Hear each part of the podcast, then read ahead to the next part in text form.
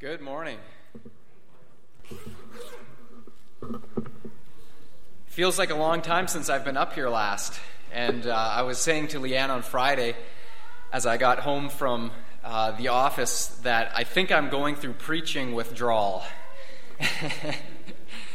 and uh, part of the reason for that, I haven't preached in two weeks.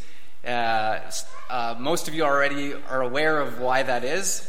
Uh, two already two weeks ago, Saturday, October the 12th, we also welcomed a new baby into our family, Theodore Henry. And uh, if you look back at him, he'll wave to you. or maybe Leanne will just give you a smile. So uh, we're thrilled. He was born uh, on yeah, October the 12th, Saturday, 5:03 uh, p.m., and uh, he weighed seven pounds four ounces, and uh, he's been doing been doing really well. So we're just so thankful for him. I was thinking of the words to that last song we sang All I have needed, thy hand hath provided. What a statement. All I have needed? All of it, really? Like, not just some of what I've needed or most of what I've needed? All I have needed, thy hand hath provided. That is an awesome, awesome thing to be able to sing with conviction that God has provided everything that we need. And we as a family have just felt that so much in these past couple of weeks. That not only has He provided the safe passage of our son into this world and bringing Leanne through, but but then the, the coming around us of our family and our friends and, and you as a church family has just truly been awesome. And we just feel so blessed and so thank you for all of you who have, have wished us well, who have brought meals by. That's been really appreciated as well. Uh, it's just, it's so great to be a part of a family like this. And we just feel truly blessed. God has provided everything we need. And I was thinking as the theme this morning in Sunday school is sort of developed along the lines of those in other parts of the world, Christians who are, who are not experiencing the blessings and prosperity and the freedom that we have and where they're being persecuted. And Henry shared this morning in Sunday school a story of, of a man who is three men who are in prison, and two of them were put to death, and they were asked to recant their faith, and their reply was, Jesus, I'm coming. That is just incredible. Uh, and then in the video here, we see again an example from the book of Acts where they were in prison. And even there, they're praising God in that circumstance, they could still say, All I have needed, your hand hath provided. Can we really say that in any circumstance? That is the, the thing for us as Christians to realize. It's not just because we have so many blessings here that we can say that. No matter the circumstance in life, we can truly say, All I have needed, you have provided. And He wants to continue to do that. He wants to uh, remind us of that again this morning in His Word. And so I'm just excited to uh, share this with you. I'm ready to get the preaching withdrawal out of my system. So here we go. Would you just bow with me and let's commit this to the Lord? Heavenly Father, thank you so much for your word. Thank you that by your word we receive truth. Not the world's version of the truth, but your version, the only one that matters, because you are the author of truth. You have created all things by your hand and your word. You have made them and you sustain them every single day. You tell our hearts to keep beating, our, our complex systems of our body to keep functioning, our blood to circulate. Lord, our minds to keep thinking and, and, and focusing, and all of these things that we take for granted every single day. You are the sustainer. And as we look at the changing uh, weather around us, we're reminded again, even as we go into fall and we look ahead to the, the cold of winter, we're not enthusiastic about it. And yet, even there, we see your hand once again providing the seasons. That there will be spring, there will be a harvest, there will be winter, and next year, we have the promise that again, there will be spring, there will be seed time, there will be harvest. And we see your hand in this. You sustain this. And so we just want to give you the glory for that, Father, because you are good. Thank you for what you want to speak to each one of us this morning. I pray that you would tailor it to each one of our hearts, that our specific needs this morning, what we need to hear, would you, by your Holy Spirit, speak through this word? May it be yours, I pray, in Jesus' name. Amen.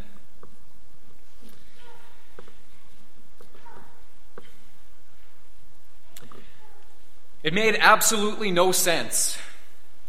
I mean, who in their right minds would be crazy enough to buy land in a time of war?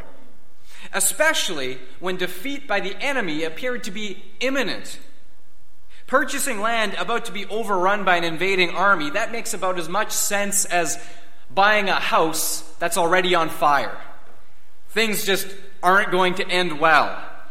Only someone either completely crazy or incredibly gullible would do something like buying land in a time of war. Anyone with any bit of common sense was either liquidating their property and possessions or, or just selling everything they had and trying to escape because they knew that the defeat and eventual capture by the enemy was just a matter of time.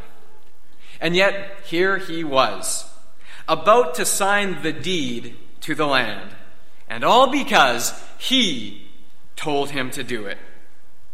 Forcing aside his thoughts for the moment, he took a deep breath, let out a long sigh, and leaned over to sign the document. As he picked up the pen, a wry smile crossed his face. I wonder which one I am crazy or gullible? Probably a little bit of both, he decided, as he finished his signature with a flourish. Looking up, he could see the momentary glint of triumph in his cousin's eyes, like a cat that swallowed the canary, he thought. But far from being a gullible sheep who had allowed someone to pull the wool over his eyes, he already knew that his cousin's land that he had just purchased was worthless. And from the very first moment, in fact, that his cousin had approached him about buying the land, he knew that he was trying to pull a fast one on him. With a flourish of grand generosity and, and flattery, his cousin had approached him and said to him, as, as my closest and dearest kinsman, the first opportunity to purchase the land belongs to you. And so I will give it to you at a family discount, of course. The one small detail that his cousin had failed to mention was that the property had already been overrun by the invading army. But none of that mattered now because it was a done deal. The deed to the land was signed, sealed, witnessed, notarized, and of course, most importantly, the payment of 17 shekels of silver were in his cousin's hands. But even now that he had actually gone through with this, he still had doubts. Had God really told him to do something so incredibly foolish? Of course, he remembered that God had told him to do some pretty strange things in the past. Like the time that God had told him to go and buy a linen belt, basically underwear, and then go and hide it in a crevice in the rocks for a very long time. Then, much later, God told him to return and dig out this undergarment, which was now ruined and completely useless, and go and hold it up before all the people and say this Because of your wickedness, I will ruin your pride, and like this belt, you will become completely useless. Yeah, that one had gone over well, like a lead balloon. He still remembered the mocking laughter, the ridicule, and the scorn that had been heaped on him that day. Then there had been that time that God had told him to go buy a clay jar and go in front of the city elders and smash it on the ground and tell them, because of your continuous wickedness, I will smash this nation and city just as this clay jar has been smashed on the ground. Yeah, that one had gone over even better. Instead of only laughter and ridicule, that one had earned him a severe beating and a night in the city stockades. Yep, being a prophet of God, it had made for a interesting life, to say the least. And now, after all of that, God tells him to use what little remains of his money to buy worthless land already captured by the Babylonian army. Why? Supposedly as a symbol of hope. That, that one day, houses, fields, and vineyards would once again be bought in the land. And, well, all fine and good, except for the one small detail. the Babylonians' siege ramps were already nearing completion. In fact, they were only days away from scaling the city walls and taking the city captive. And so here he was, with his cousin waltzing out the door with the remaining of his money, and here he was left holding a worthless piece of la- worthless piece of land, a worthless document.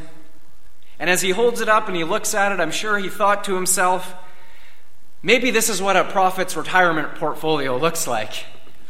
Something like Florida swampland. And I wonder if he didn't think to himself, I sure hope God knows what he's doing, because this doesn't make any sense to me. How many of you have been in a circumstance or in a position in life where it just didn't make any sense? Where try as you might, you just looked at the circumstances and you just thought to yourself, no one could fix this. And I wonder if even God could make sense of the mess that I'm in. Have any of you ever been offered to buy Florida property? Of course, prime beachfront real estate. We've all heard of those stories and probably know of a couple of people who had the wool pulled over their eyes. The odd person who went down to actually visit that land, uh, when they were given the direction, said, That's deep in the Everglades. Go swim with some alligators, I guess. So here we see Jeremiah. His cousin comes up to him and thinks he's pulling a fast one on him, selling him land that's already been captured by the enemy. Little did he know that Jeremiah had already been told by God that this was going to happen and that he was to go through with this as a symbol of hope for the nation. And yet, it didn't change the circumstances. Jeremiah lived in a complicated time. Everything around him was in chaos. The nation was about to go into captivity for generations. And here he's supposed to buy land as a symbol of hope. Complicated times that Jeremiah lived in. And you know what? We live in complicated times as well. All we have to do is turn on the 6 o'clock news just to find out how complicated our times really are. You know, we think of our, our neighbors to the south in the United States, and we hear numbers like their national debt has topped $17 trillion. I don't even know how many zeros that is behind the number 17, but it's a lot. And it just keeps going up and up and up. And now they've come up with a deal to bump it off for another four months.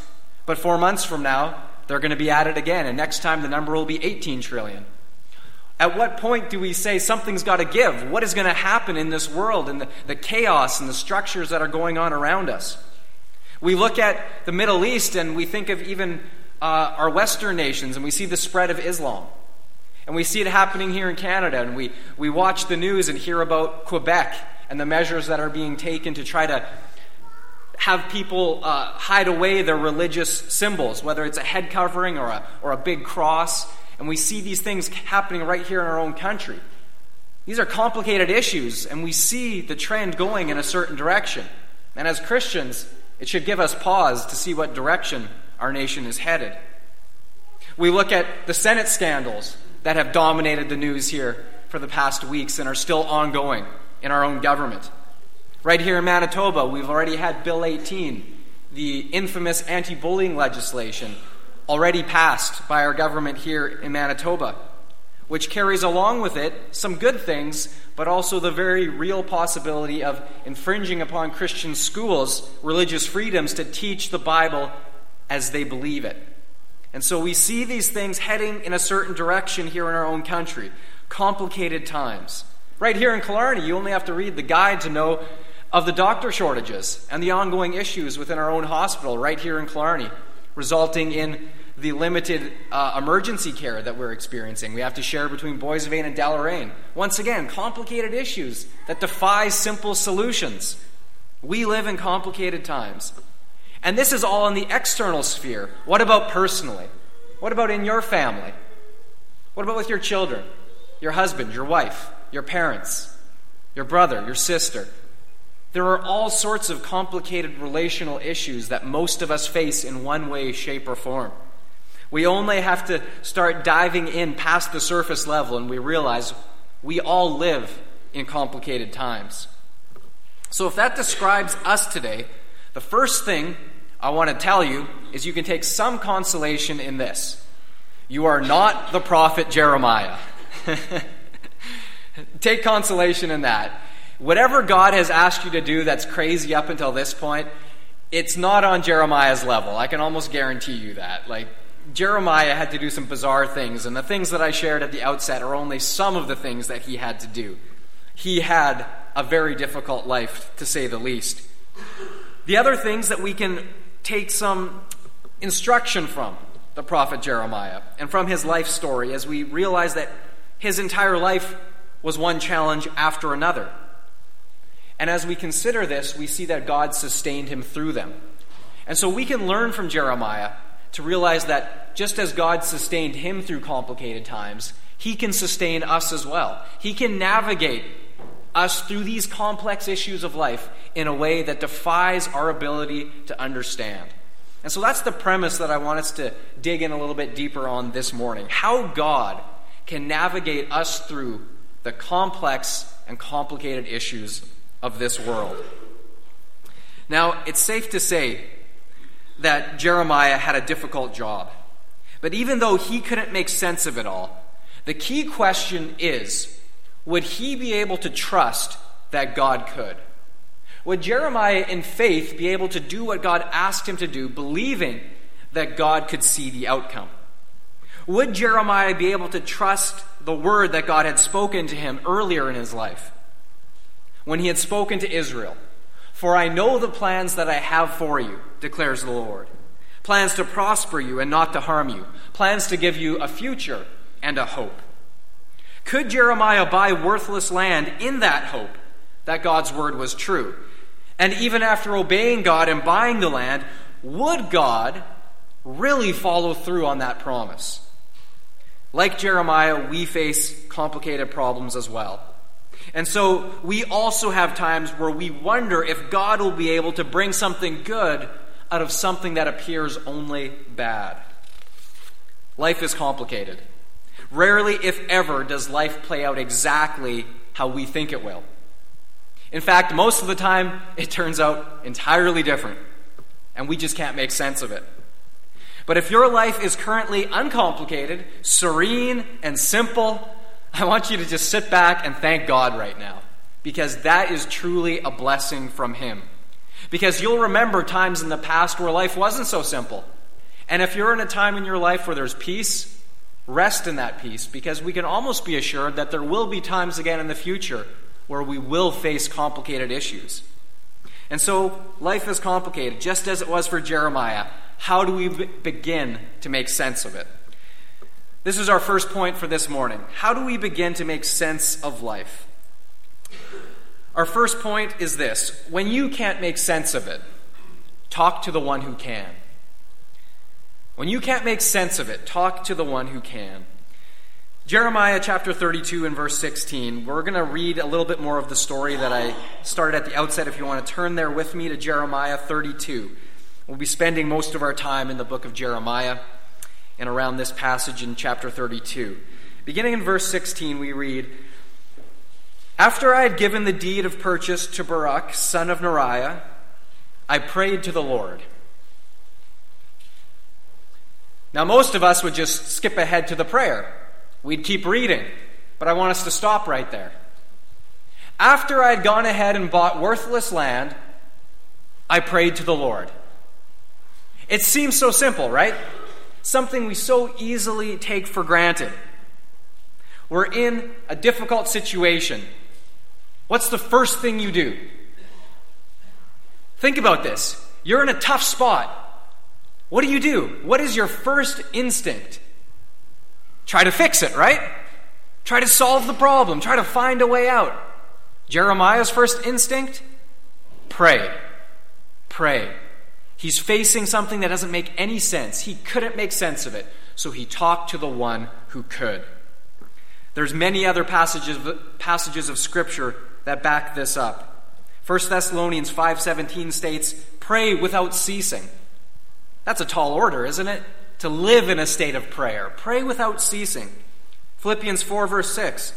Do not be anxious about anything, but in every situation, by prayer and petition, with thanksgiving, present your requests to God. There's no caveat on when you should pray. In fact, the admonition is in everything. There's nothing too small to pray about. In everything. Your first instinct, what is it? Go to God in prayer. There's a story from many years ago that probably some of you have heard before about a little boy in church who took the uh, principle of praying in every situation to its extreme. He had been misbehaving quite badly during the church service, and despite his parents' best efforts to keep him quiet, he continued to be especially loud and boisterous.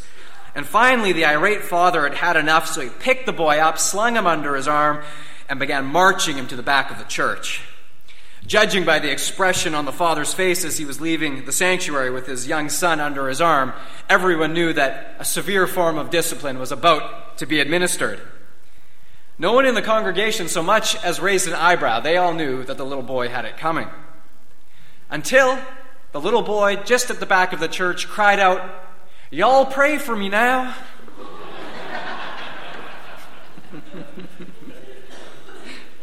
in every situation, in every situation, bring your requests to God. How is your prayer life? How is your prayer life? That's, that's Christianese for are you talking to God? Are you talking to Him?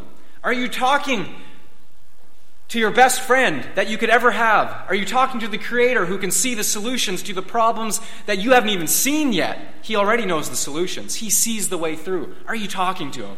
How is your prayer life? How are you using prayer? Are you using it as a go ongoing, pray without ceasing, daily conversation, or are you using it like that 911 service, only when things get really tough? Then I'll dial up God for some serious prayer. You know, only when I've got to a circumstance that I can't figure out, then I'll talk to God. But until then, you know, I'll just keep doing my thing. That's not the attitude God wants us to take in prayer. He doesn't want it to just be a 911 dialing service. He wants us to be in an ongoing communication with Him. When you can't figure it out, talk to the one who can in every situation.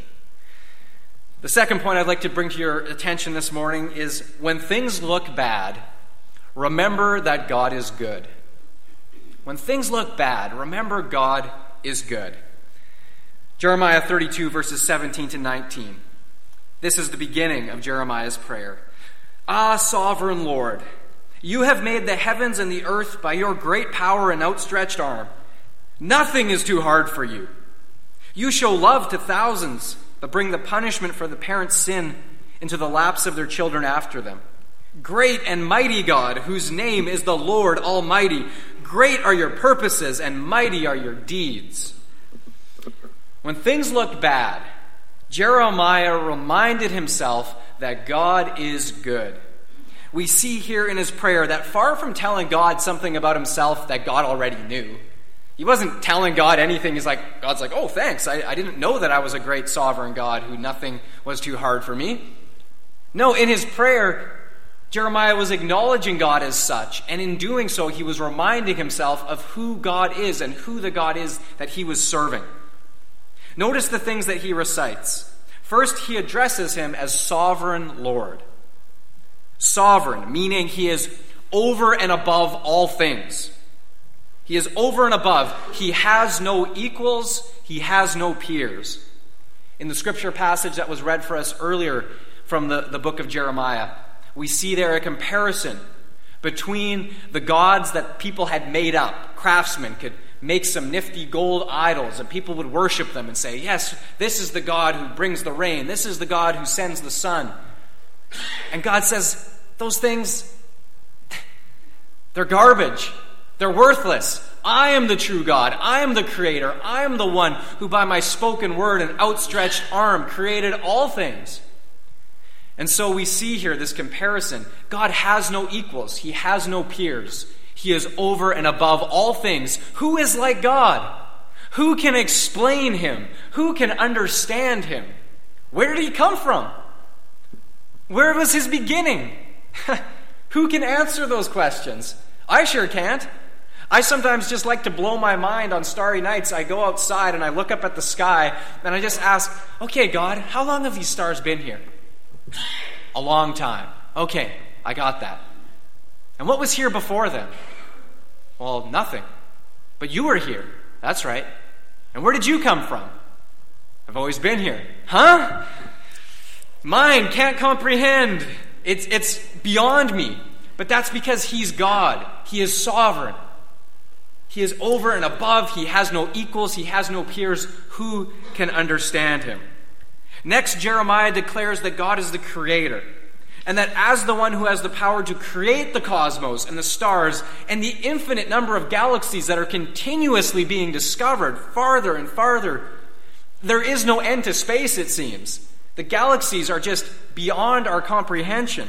Nothing is too hard for him.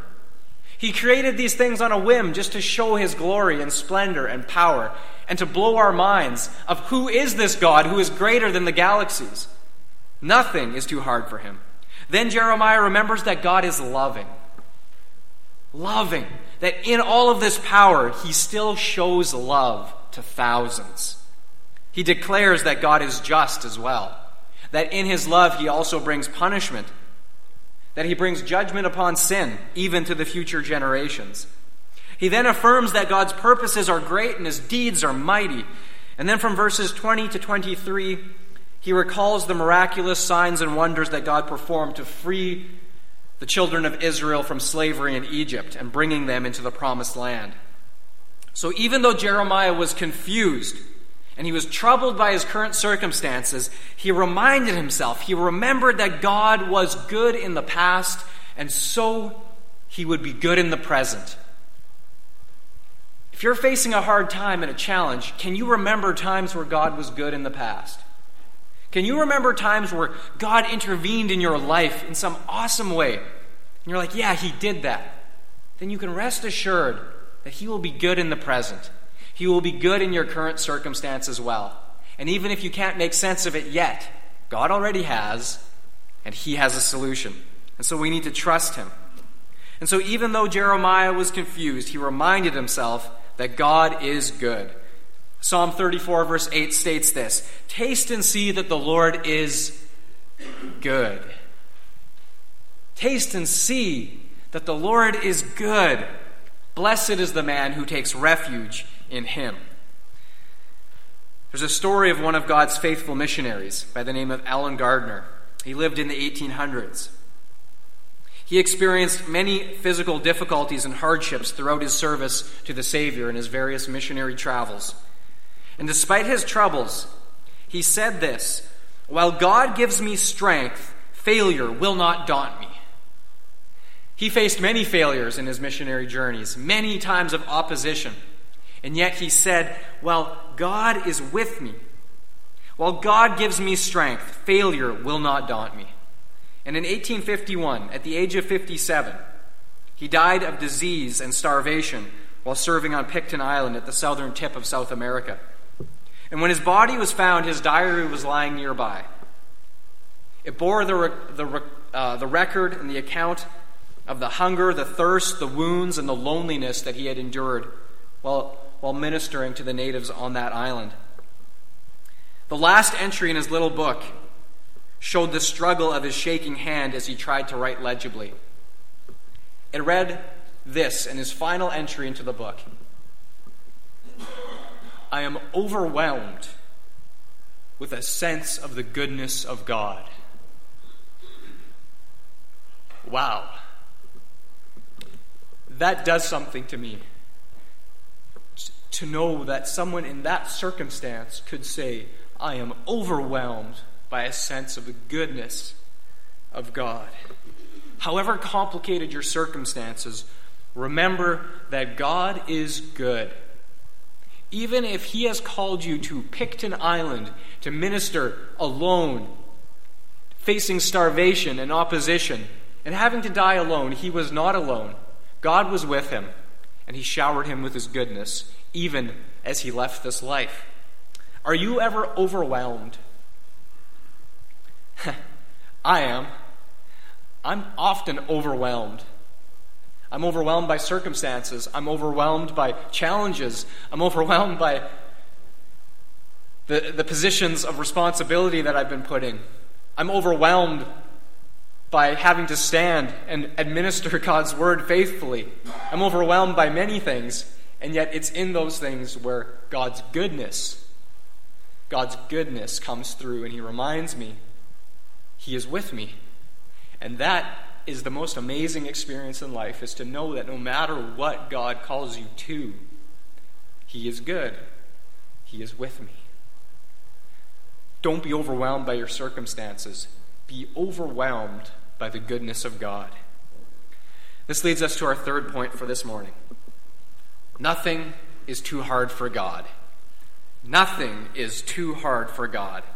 Things that seem utterly impossible to us, are they too hard for Him? In verses 24 to 25, Jeremiah concludes his prayer by describing the hopelessness of his situation and his feelings of futility about purchasing this worthless land. See how the siege ramps are built up to take the city. Because of the sword, famine, and plague, the city will be given into the hands of the Babylonians who are attacking it. What you have said has happened, as you can now see. Remember, he's praying to God here. A little bit of satire, a little bit of edge in this prayer, isn't there? The city will be given into the hands of the Babylonians. You, sovereign Lord, say to me in these circumstances, Buy the field with silver and have the transaction witnessed. Notice that even though Jeremiah is doing everything right, he has already obeyed God, he's bought the land. He's already declared the prophecy to the people. He's now praying about the situation and he's remembering that God is good, and in spite of all of that, he is still experiencing doubt and discouragement. Has that ever happened to you? You're doing everything right. You're doing what God has asked you to do. You've obeyed Him. You're praying about it, and things just don't seem to be getting any better. Has that ever happened? It's so easy to get discouraged in those circumstances. But even there, can we trust that God will bring us through, that He sees the end of those prayers when we can't? It was earlier this spring when I went in to have my wisdom teeth removed. I had four wisdom teeth growing in, three of them were impacted. And so that means the, the back molar, this is how the dentist described it. The back molar is pointing up like this, and the wisdom to- tooth was coming in like this, like completely sideways, pushing into it. And so it needed to come out because it's grinding against the back one and it causes cavities and all sorts of complications. This is not news to any of you who've had your wisdom teeth out. So, in order for this to happen, they needed to be operated on because you can't just pull them out, they need to be cut out. And so, in order to do this, they gave you two options either be put under completely or just have a lo- local anesthetic. Now, this is a bit of a, a, a confession. I'm not great with needles and pain and operations, and so when I was given the option to just be put out completely, you know, I just fall asleep and I wake back up and the whole thing's over. That sounded pretty good to me. And with everything else being equal, that's the choice I would take. No one said anything to me about what these things would cost, one versus the other, and I just assumed that I had 80% dental coverage with my insurance plan, so if it was all the same, I wasn't going to worry about that, and I just figured it would be the same. So, going into the operation, I know a number, a number of people, some of you here this morning, had said that, they, that you would be praying for me, and I had other people praying for me, and I'd been praying about it myself, just that it would go well. And when the day came for the operation, I was driving into Brandon, and I was completely at peace. Completely, utterly at peace. Just like relaxed. I wasn't nervous, nothing. And that was odd for me because going into an operation, having your mouth cut up, normally would freak me out. But I wasn't. I was just totally calm. And it just seemed like, wow, God's already answering this prayer. I'm feeling good about this today. We pull into the parking lot of the dentist office, and I kid you not, as we're pulling in, my cell phone rings. I, I answer it, you know, I pull it up, I answer the cell phone, and it's the receptionist from the dentist office, and she says, I'm sorry, there's been a mix up. We can't do your operation today. And I say, What? I just pulled into the parking lot. Don't say anything more. I'm coming in the door. I hung up the phone, and now I'm mad. I'm marching inside. I'm opening the door. I walk right to the receptionist desk, and I'm like, so, what's this about not having the operation today? And she tells the story. Apparently, the anesthetologist had double booked for that morning, and so he wasn't going to be able to come in. And she's like, There's nothing I can do. He's double booked, he won't be here. And I just said to her, We're from out of town. We rearranged our schedules. Leanne took the day off work so she could be here because she's got to drive me home after. And I'm just upset. I'm angry. And she's like, I'm sorry. Can you book for later on in the week? And I'm just, I don't want to hear about later on in the week. I want this operation to happen today. I'm geared up for it. I'm ready to do this. Let's just get it done. And She's like, I'm sorry, it can't happen today. And I, am just so upset. She tries bringing up again about doing it later in the week, and I just said to her, I'm sorry, I'm a little upset right now. I just need to go sit down. before I say something that I'm, I didn't say this, but I was thinking to myself, before I say something I'm really going to regret. So I just turned around and I went and sat down in the waiting room and I'm trying to calm down. And I just remember praying in my head, okay, God, what is this all about? I felt at peace. We were praying about this. What's, what's the meaning of all this? And I'm just sitting there, and finally the receptionist, a couple minutes later, comes over. She didn't come too close. I think she was keeping a bit of buffer zone. And she says, You can go in and talk to the dentist. So I'm thinking, okay, well, this is better. At least I'm making some progress. I'm getting into the back room. So I get in the back room, I sit down, and again, I'm praying. And he's got one of those funny, these are weird memories, but he's got one of these posters on the wall that are supposed to distract you, I guess, when they're doing operations. It's got all different colors on it and everything.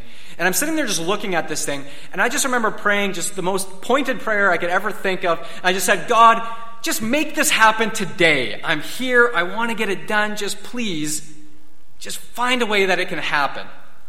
And the dentist walks in and he tells me this I've been doing this business and these operations for over 20 years. And in those 20 years, I have never once had an anesthetologist cancel on me. There's never once been a double booking. There's never once been a time where he couldn't come in. And I'm sitting there thinking, lucky me. You know, and then he just goes on to say, you know, but that's life. Things happen. And I'm just like, yeah, that's life. Things happen. And, and I'm just like, okay, God, like, is this really it? I just got to go home and come back later in the week and rearrange the whole thing? And all of a sudden, I just, for some reason, asked the question well, what if you didn't put me under, but you just did a local anesthetic? Could you do the operation then? Uh, 12 o'clock. It was 10.30. just like that. Boom, 12 o'clock. And I'm like, okay, let's do that then. So he says, all right, head back to the window. So I'm like, the whole circumstance has just pulled a 180. I'm walking back, I'm floating on air. I go up to the receptionist, I'm like, yeah, he says he can get me at 12 o'clock. She's like, oh, that's great. She's so relieved, of course, because she had to deal with me. and she's like, all right, I got you in on the schedule. And then she also makes a side comment. She says, oh, and this is going to be way cheaper. And I say, What? She's like, Oh, yeah, I'll run the new numbers for you and I'll get back to you. So we go out, have some lunch, or well, I couldn't eat, but Leanne did. And we come back in and she, she shows me the spreadsheet that apparently the 80% coverage was only for what they deemed essential services. Being put under was not essential service, and so that was paid for 100% by me. And the difference between what it would have cost being put under versus just local anesthetic was $750. I would have gotten a bill for 950 bucks, and instead my bill was only 200 at the end of the day. And all because, for the first time in over 20 years, an anesthetologist was double booked. And I just sat there in the office and I just said, Wow, you are God. I could never, ever figure out something like that. Like, who else could collaborate those details? to work out things in such a way that it turned out to be for my good, for my benefit. And it just blew me away in that moment to realize God has his hand in the smallest details. There is nothing that is too small or too big that he can't coordinate it for our good. What an amazing God we serve, and nothing is too hard for him. And of course, I'm going to throw in the disclaimer my wisdom teeth and saving 700 and some dollars is trivial trivial compared to the incredibly complex situation that Jeremiah was facing when he lamented the futility of buying useless land. But listen to how God responds to Jeremiah in verse 26. Then the word of the Lord came to Jeremiah I am the Lord, the God of all mankind. Is anything too hard for me? wow, what a question. Imagine if God just comes up to you and just puts it straight to you. So you're having some doubts.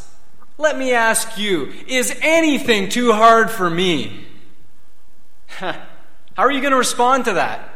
In your circumstance, is anything too hard for God? Let's put it into context for us. I can remember about five or six months ago, there were some pretty worried farmers around here. Six or seven months ago, there was still almost snow on the ground, as I believe. We had an especially long, hard winter, uh, extra volume of snow, which made for a shorter window for putting the seed in the ground, with rains on top of it, and there was a lot, a lot of worried farmers. But what happened this fall, worried farmers? There's some good grain in those bins, aren't there? I dare you to find empty grain bins in this countryside right now. There's not too many of them kicking around, are there? There are full grain bins on top of full elevators. God has blessed us with an awesome harvest. Is a long winter and a short spring too hard for God? That's easy. That's nothing to Him. Nothing is too hard for God. And when we look at the world around us and we put these things into context, look at the Middle East. It seems like no one can figure out that place the countries, the war, the violence.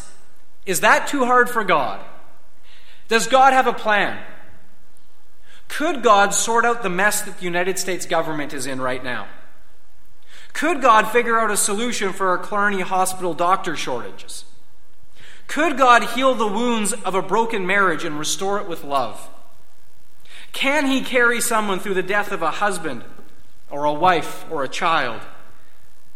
Can God place hope and light in a mind clouded by depression and dark thoughts? Can He bring freedom to the one struggling with addiction? Can God renew faith in the one who is doubting His power and His goodness? To all of these questions and more, any more that we could possibly think of, the answer is nothing is too hard for God. Nothing is beyond His power to change. God is awesome. He is not like us. Nothing is too hard for him. When the angel Gabriel told Mary that she was going to conceive and give birth to the Son of God, she, in her amazement and doubt, responded that, you know, she had never been with a man. And he replies to her doubt with this amazing statement in the book of Luke 137. The angel says to Mary, Nothing is impossible with God. Nothing.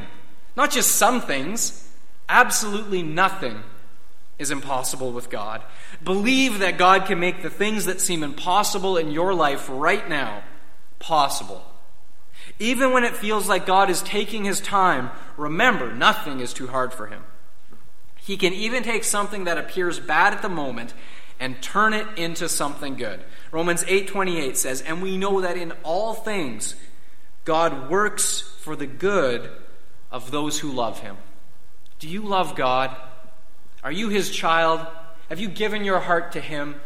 If so, you can claim this promise God is working in all things to bring about your good. Not necessarily immediately, not necessarily in a context that we would always think of something being good, but rest assured, He is working out for your good right now. And maybe some of that good we're only going to experience in eternity. But you know what? It's going to be worth it. Someday when we see Jesus face to face, we're going to know what good truly is. He is working out all things for our good to those who love him, who have been called according to his purpose. There's a great story some of you have heard before. Of years ago, a fishing fleet sailed out from a small harbor on the east coast of Newfoundland.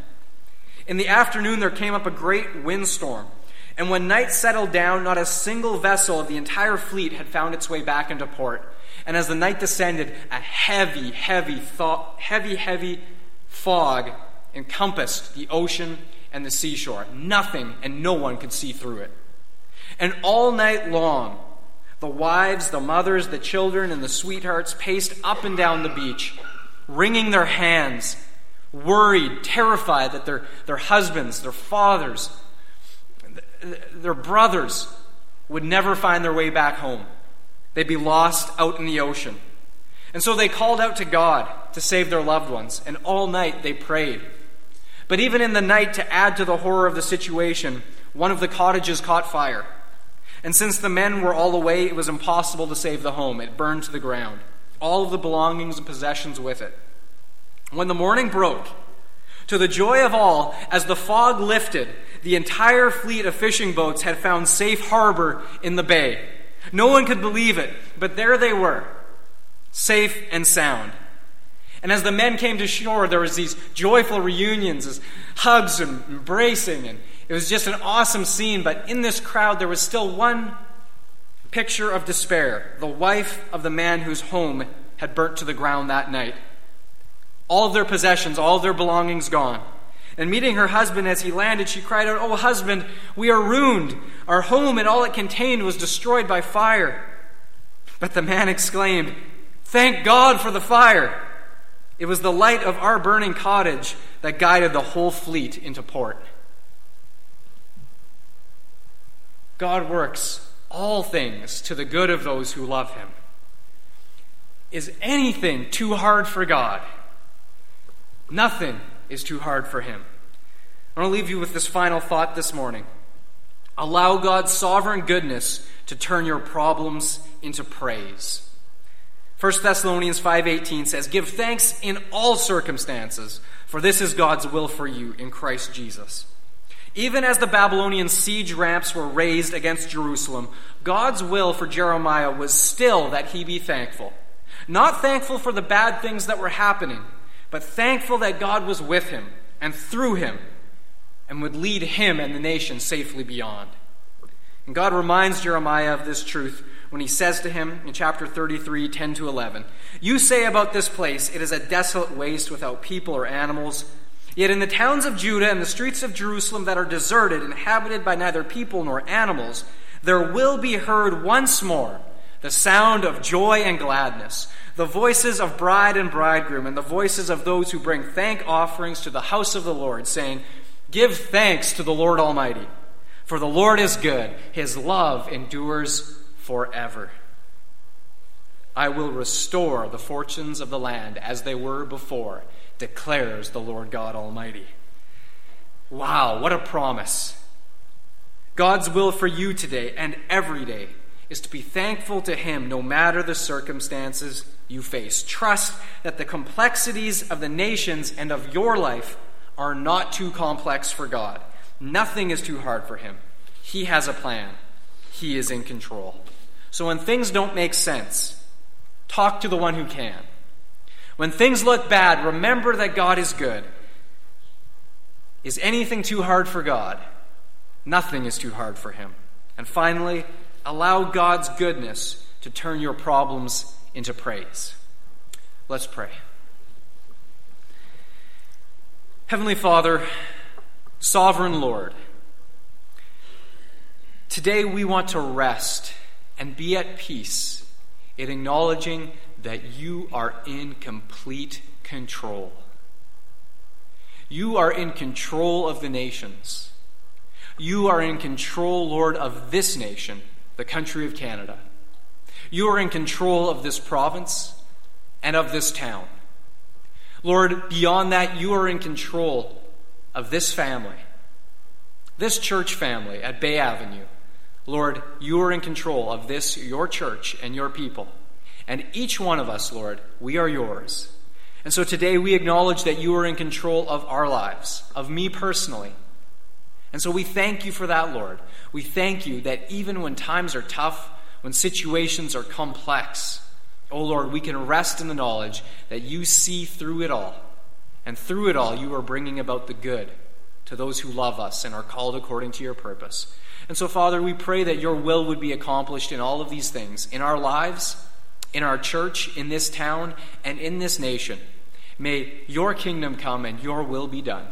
Oh, Lord, we pray. And Father, if there's anyone here this morning who needs a special touch and word from you, would you grant that even now, Father?